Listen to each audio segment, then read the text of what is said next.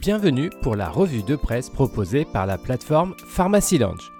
Que faut-il retenir de cette semaine d'actualité en pharmacie? Les pharmaciens des Hauts-de-France vont participer à une phase test pour des entretiens de prévention. Le moniteur des pharmacies revient cette semaine sur cette information. On découvre à la lecture de cet article que la rémunération conventionnée pour cette activité sera de 30 euros. En pratique, le professionnel de santé et le patient aborderont différents aspects de prévention afin de faire le point au moment de la tranche d'âge 45-50 ans. L'URPS de cette région pilotera cette expérimentation pour la profession. La vaccination concomitante Covid-grippe possible dès le 2 octobre titre cette semaine le quotidien du pharmacien. Dans cet article, vous apprendrez que le pharmacien d'officine pourra éventuellement proposer les deux vaccins si le patient ne souhaite pas revenir ou s'il ne peut pas être disponible à partir du 17 octobre. Cette demande a été formulée initialement par le syndicat USPO.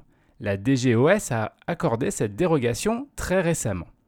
L'article rappelle également que la date officielle de vaccination grippale ne commence que le 17 octobre afin de pouvoir couvrir également des formes tardives de l'infection.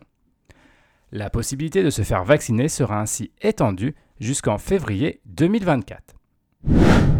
Forcément, l'Ordre des pharmaciens devait communiquer sur la semaine des métiers de la pharmacie. Et c'est chose faite avec un communiqué de presse pour cet événement.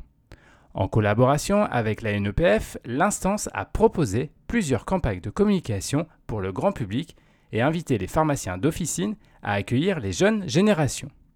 Ces actions ont pour but de faire découvrir la diversité des métiers en pharmacie et d'encourager des vocations pour les futures générations. Petit mot en officine, l'expérimentation fait des petits, nous explique le pharmacien de France. L'article revient sur la publication au journal officiel d'un décret permettant l'extension des régions concernées par l'article 51, Orientation dans le système de soins, OSIS. Ainsi, les pharmaciens des zones Val-de-Loire, Corse et Occitanie peuvent dorénavant participer à des actions visant à améliorer l'accès à des soins de proximité.